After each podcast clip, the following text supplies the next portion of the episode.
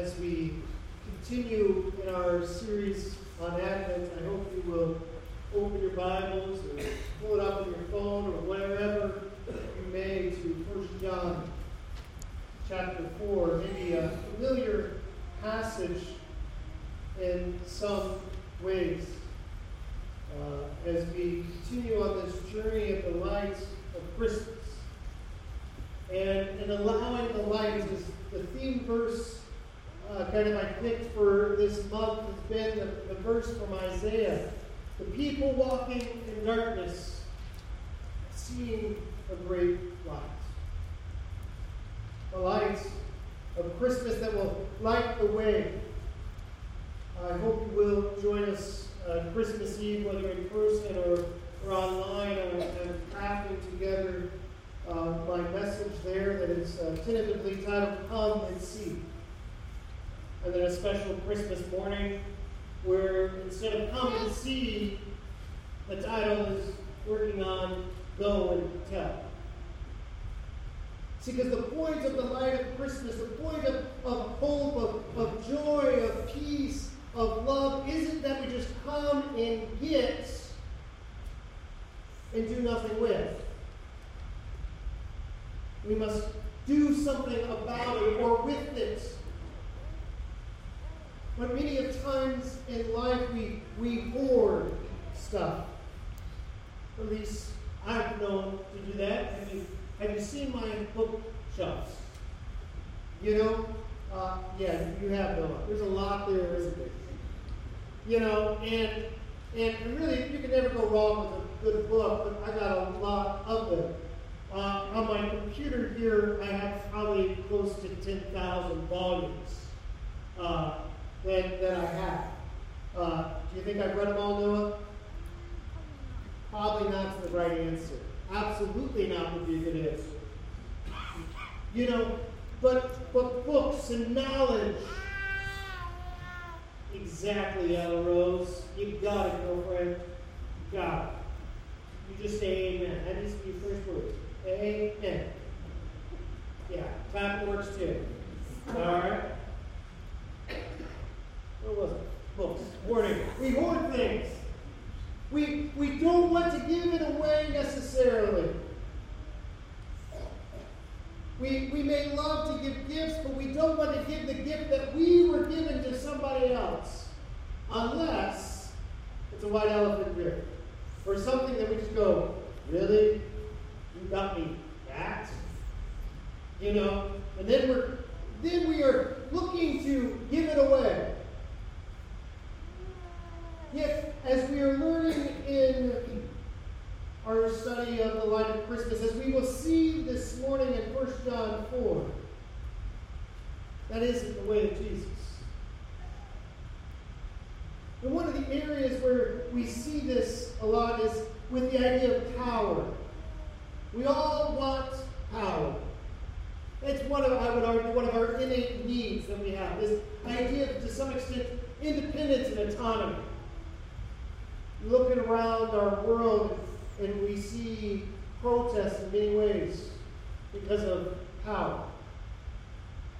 The people of Iran and China feel like they have no power. To some extent, they're, they're exactly right. And they're trying to revolt against power. But the thing about power is those who have it also don't want to lose it. At least if they're thinking from their own perspective. Power can be very subtle. Where we don't even realize that dynamic that we play with this. You know, uh, and we have to, I think, become more and more aware of how we are using the power we have as parents, as grandparents, as siblings. We actually have more power than we. How are we using that power? We must stop and reflect. Even in churches, we've got to be careful that we don't hold on to the power that we've always had. We must learn you know, again the way of Jesus. We also know this and especially Christmas, that relationships are powerful. For some of you, you can't wait to get together with family. Others of you can't wait to be done getting together with family. Nadia, I saw that. I'm just kidding. Uh huh. Uh huh. All right. But no, you get that. We know that in healthy relationships, healthy community, that people in those relationships are better mentally, emotionally, physically, and spiritually. In communities where there are not good relationships or kids that do not have safe, secure relationships, either in the home or in the community, they're sicker, they act out more, they're depressed, they're anxious, and all those things. One of the plagues I think we have in our modern day world is the plague of, of not having community and connection and good relationships. And that's why we're looking here, and I try so hard to create some of those things to keep the connection between what we do on Sunday mornings going on throughout the week. You can't do it alone. But we try so very often. I wish I could figure out how to do this better. I wish I had more time to do more of this, where we're together exploring things, the power of a good community. But so many times, we, in our relationships, abuse our power. We, we seek to keep instead of to give. There is a word that is uh, so needed in our world, yet so hard when we cling to the power of either not having it or having it. It's the word reconciliation. That's a hard word, and it's a hard task. And some of my work as a pastor, my hardest work is the work of reconciliation and getting people to go beyond just forgiveness into the path of reconciliation. They're separate. But both are necessary. I believe we, as the people of God, when we rightfully understand forgiveness, love, and reconciliation and how we have been reconciled, we are the ones who can show this world what that looks like. Yet, too often, we are plagued by the same issues that we find in our world. I know that for some of you here, church has not, a, not always been a safe place. Whether it's leaders or pastors or others, have used the relationship and the power of the church for harm and not good. Some of you, that may be new news. And I don't mean to bust your ideal.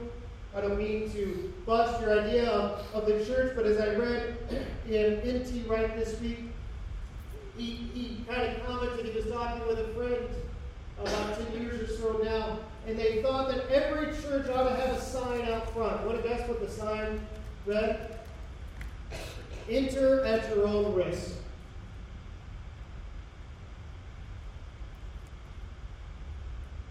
Think of that for a moment. We may not like to admit it, but for many, entering at their own risk has been very detrimental. Entering at our own risk, I, I can tell you there have been many times where, where I wasn't surprised by how people outside the church treated me as much as I've been surprised by the people inside the church have treated me. I have been in trouble over my 20 plus years of ministry because I dared to use toilet paper for a game for youth group. And I was told, how dare I, shouldn't I just teach the Bible? Well, they missed the fact that we taught the Bible for the next 30 minutes after that. I've been cornered by a, a person on a deacon board because the teenagers picked up the deacon's offering that day. And it was going to go to a local homeless shelter instead of the deacon project. And I literally got cornered into a corner. And I'm trying to look for anybody or somebody that can at least I can talk to. No one came. So I kind of just quickly tried to keep walking backwards to my office. I've been told things. I read every week, much to my dismay, about fellow pastors who use the pulpit not for, for, good things, but to humiliate those that disagree with them. I've been in settings where it has been fellow uh, Christians and pastors who are quick to say what is wrong with my theology or lack thereof. I have seen in my own heart where I have abused my own power over the years.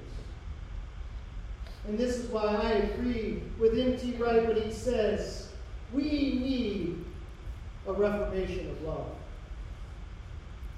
We, as the people of God, we ought to have the corner market on love. And this is why John says again and again in this letter to the early church, they had the same issues we did about love, love, love. And interesting enough, John is known as the beloved disciple, the loved one of Christ. But John is also the disciple. that, if you read in the book of Luke, was one of the very first who, when, when a Samaritan of cursed Jesus, he was the first to say, Lord, let us use this power that we have to smite them. Gotta love them, right? Come on, some of you have seen your enemies, you've had people say something to you. Maybe your first thought was, oh, Lord, yeah, get them good. Just, maybe it's just me, okay? All right? But, but this was it. There was something as he came closer and closer to Jesus that he would come through and he would say things like, Whoever does not love does not know God.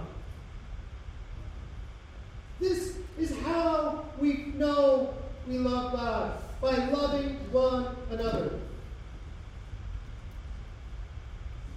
No one has ever seen God, but if we love one another, God lives in us and his love is made complete in us. John isn't talking about this, uh, as we will find out today, this concept of love that our world has. And it doesn't mean every time you love you that that is God. Okay? We, we met with my brother and sister-in-law. We had a great dinner last night. I loved every bite. But that deep, that meal, okay, that, that cheesecake that I was glutton at the end for and loved every piece that I had, I was not partaking in God as I loved that cheesecake, okay? That's not what John is talking about here. He's talking about this love that is shown in the heart and character of God, and Christmas gives us God's heart on display, he says. No, he doesn't say Christmas, but don't miss it. He says, This is love. Not that we love God, that He loved us and sent His Son as atoning sacrifice for our sins. Do you want to know what love is? Look at Jesus. The love of the baby born in the manger the love of the baby who grew up into a child and found himself in the temple, the love of the child who grew up into an adult and called others unto himself, who went about life. Paul gives us this great picture in Philippians chapter 2. where we, we see just how much we have to learn about how to live out power in a loving way when he says, Jesus, who being in the very nature of God did not consider equality with God something to be used to his own advantage. Christ didn't go around using his power to say, Look at me. He used his power to serve others. Love is meant to be lived. It isn't an emotion that you feel and express. Love isn't an ideal that you are to think about. It is to be lived out. Jesus just didn't sit and say, I'm going to think about love today. He didn't say, I feel love today, and you ought to feel love too. He lived it out. He did acts of love. Love is meant not to be hoarded, but to be given. see, we can do that and miss the point. I can show loving things to people. I can give things to others. And it will look loving. And I can sit back down and I can say, Oh, look how good I am. Look how much I love. John goes on to say that's not what it's about. It's not about just doing things. But love is best in what? Whoever lives in love. May I also say, whoever lets love live in them lives in God. And God in them. My favorite Christmas verse is John 1. Is it John 1, either 13 or 14? The Word became flesh and made his dwelling within us, with us. Jesus didn't just live out love, he indwelt it. It was exact it was who he is. He was never not loving. It was something that he didn't have to try hard to do because it was just a part of who he was. And this is what our world misses. This is what we, as the people of God, understand.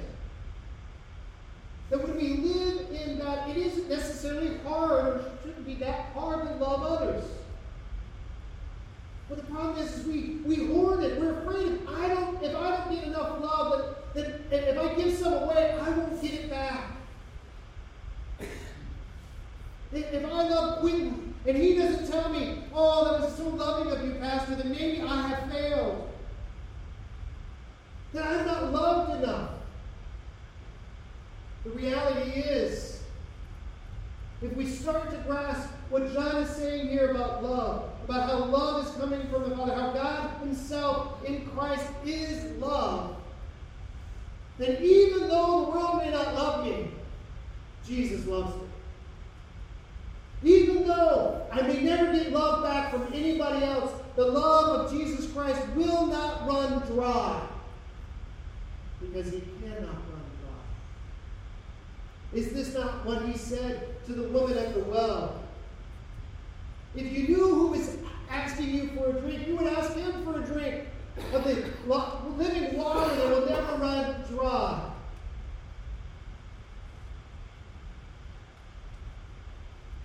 Lights. Jesus said, I am the light of the world. John, in the very first chapter again, says, Light has come, and darkness cannot overcome it.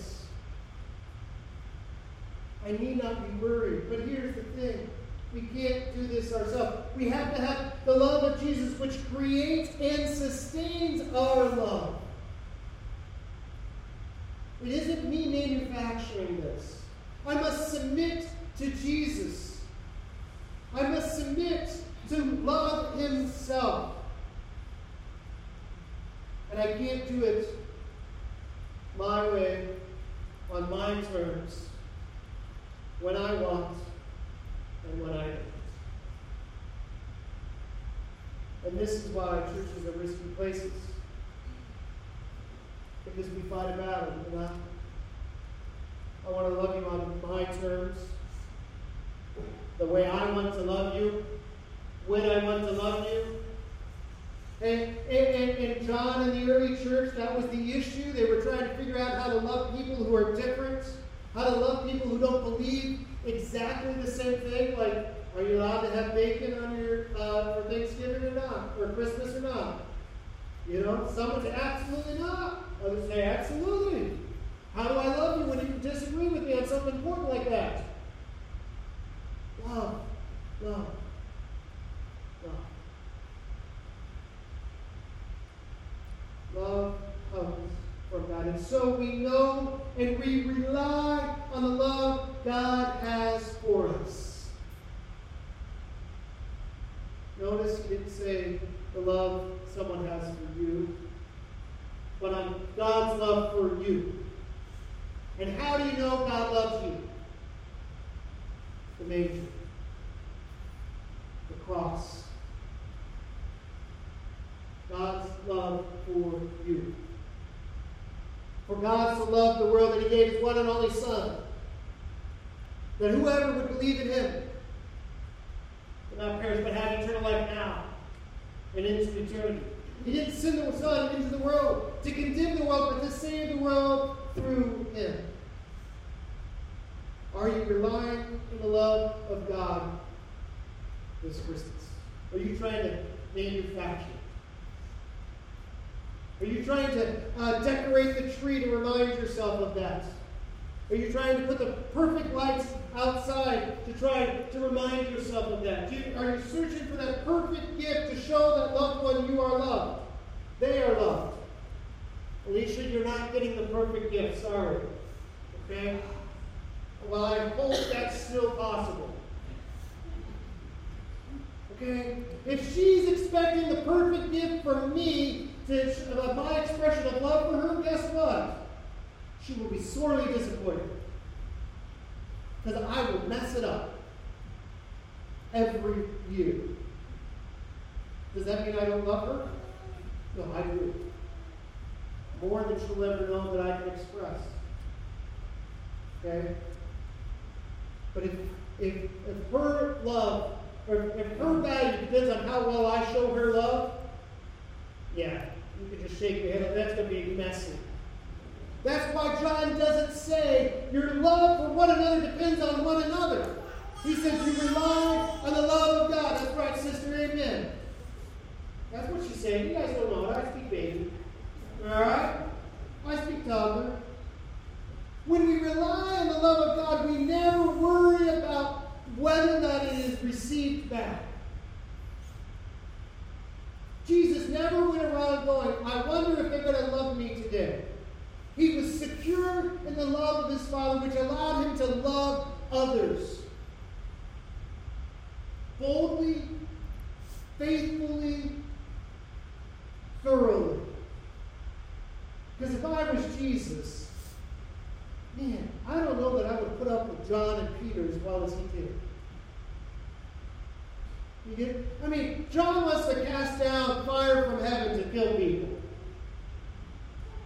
And this wasn't like early on in their walk. This was like towards the end uh, of Jesus' ministry with them, okay? And then, not only does he do that, but John and his brother James. I'm going to blow this candle out. As it, it is a little, little low. I got a new one for that one for the rest of the week. Uh, but then later on, John said, like John didn't get it that time. John said, Hey, Jesus, I want you, when you come in your glory, to make sure my brother and I, would you do this with Josiah? Would you put Josiah's people in and say, Jesus, I want my brother and I to have the seats of power and recognition and honor when you come and you get people. Because that's what the second coming was all about. Uh, his can be a little lower. his could be a little lower than yours. exactly. But you see what John is saying? Here's the beloved disciple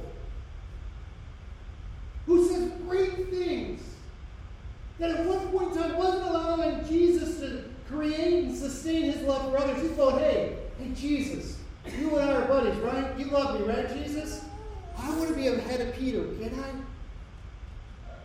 I? I, I want my brother to be ahead of Peter, can he? Just keep Peter down. I want people to know I'm important.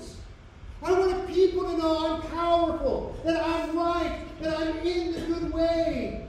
And Jesus says, the greatest will serve. John, even if I wanted to, that's not my place. Go and serve. No wonder I think John got it later. No wonder. I think John, as he reflected, he gives us some of the most powerful words we could ever read in Scripture about love through his gospel and his letters. Love for John and for Jesus wasn't something you create on your own. It was something you reflect from the creator of love itself, which is why John says God is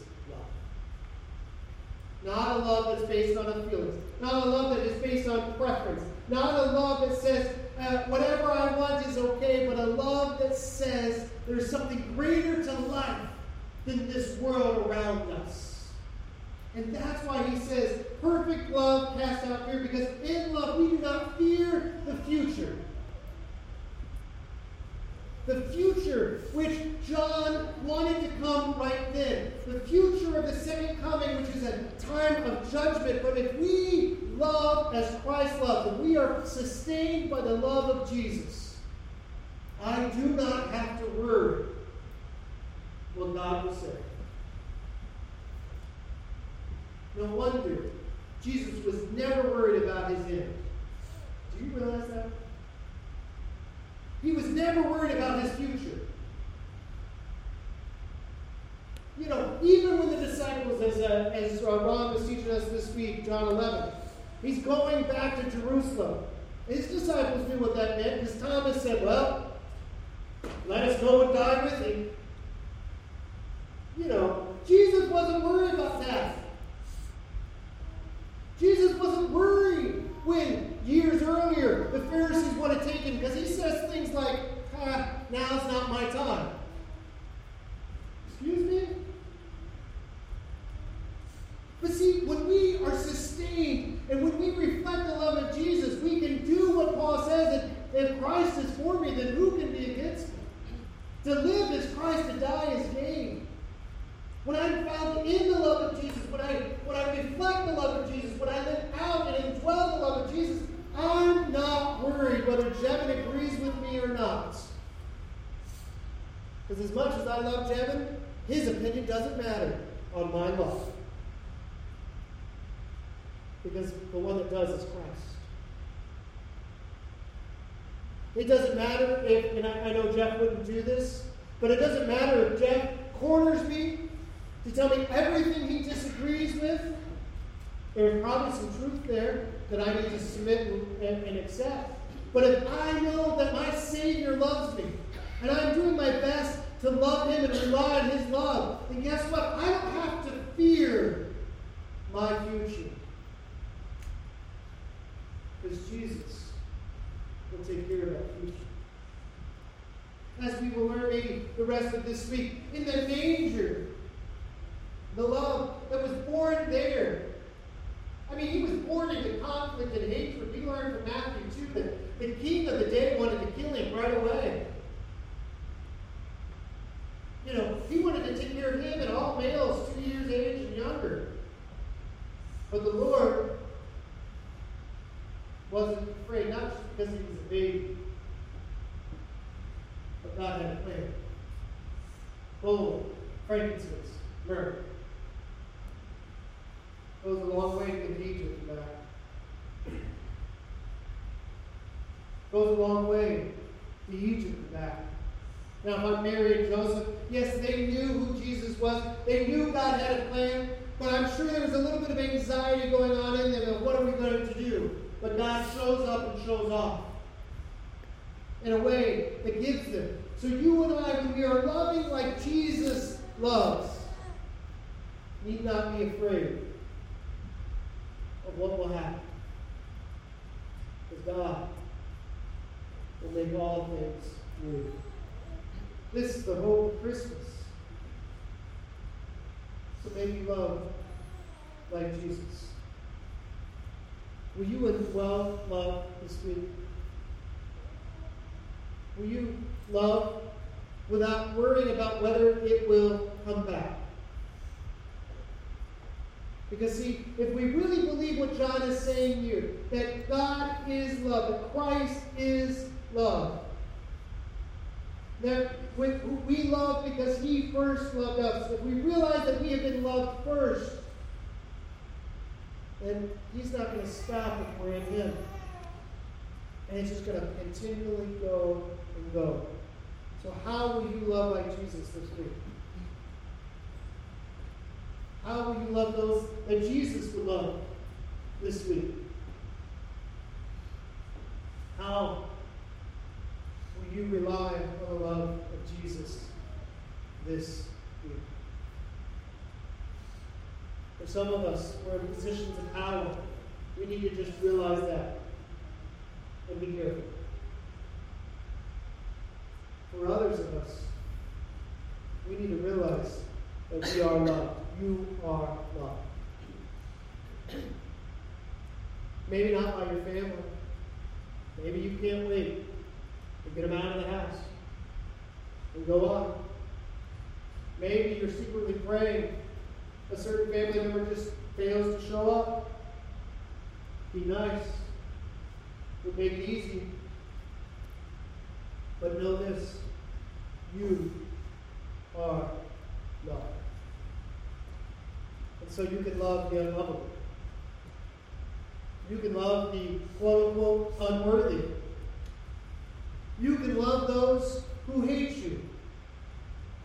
You can love those who persecute you. You can love those that really you wish God would just take care of. Why? Because God loved you first. I believe that this world is ripe for another reformation. This time, a reformation of true love. Not love as the world understands it, but we are the people of God. We, as the people of God, understand love better, or ought to. Because we have the Spirit of God in us. Do you see this here? He says again and again. He says this in verse 13. We can't miss it. This is how we know that we live in Him and He in us. He has given us of His Spirit. That's why we continually have to pray, Lord, wake me up to the Spirit of God that is within me. We really don't need to be filled anymore with the Holy Spirit if I understand Scripture correctly. We have all of the Holy Spirit we need. We just got to give up control to the Holy Spirit that is here, that is there. We got it. That's why John says the words he can say. That's why he says, love one another. Because it's not a task that we can fail in, because we have the Spirit of God, who will not let us fail in doing the things of God if we will just submit to the Spirit of God. And then we will truly see God show up and show off. Because love is power. It was love that ushered in this virgin to have a baby. It was love that ushered in two barren and really old people in Zachariah and Elizabeth to have a boy named John. It was love that took this, this good hearted man in Joseph to not do what he could have done, but to faithfully love this girl. that all he knew was pregnant, and it wasn't his. But he was going to honor, love the Lord, and love her. And he went through it with her. Alicia and I had a conversation. I think it's important for us to see it, and maybe I get myself in a little trouble. Uh, oh, love. When we understand biblical manhood, we need to understand people like Joseph, who faithfully loved Mary and didn't shame her for what he didn't truly, I don't think, understand. Because how could? Here was a gentle, kind, and caring man that was strong in his love for God and others. That didn't demand what was rightfully maybe his, didn't try to make it work so he didn't have to deal with questions. There's a biblical manhood piece there that I think we need to regain, man. I think there's the call of love.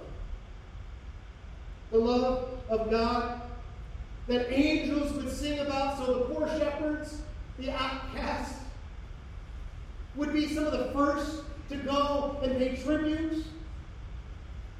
The love that created a new star to guide the way for men from afar to worship this one born of love who was also the King of the world. Love like Jesus. No easy task, but it will reform our world and transform our world. That is the light of Christmas this day. So I ask you, as it says on the screen, may you and I love like Jesus. Will it be hard? Absolutely. Will we like it? Maybe not. But if I truly believe that Jesus is Lord, it's not about whether I like it. It's about whether or not He says to do it. And when He says to do it, He's given me the Spirit to do it. So I need to walk in obedience of Him. Will you pray with me? Father we come to you during this time that we may come to love you and love others more. Your Spirit gives us the power. We don't have to ask, we? Because that's the wrong question. We can. You have given us the ability to do all things in you, especially love. The question is, is will we? Will we love others? Will we rely on your love for ourselves that will be a catalyst so we can love our community? Because see, when people start to realize how loved they are, they start to want to know why. And then we can reflect the truth of John, First John. We love because God loved us in sending His Son so that we may be reconciled to Him and so that we may live in love. And so, Lord, as we are reminded of that this day, may we travel this path of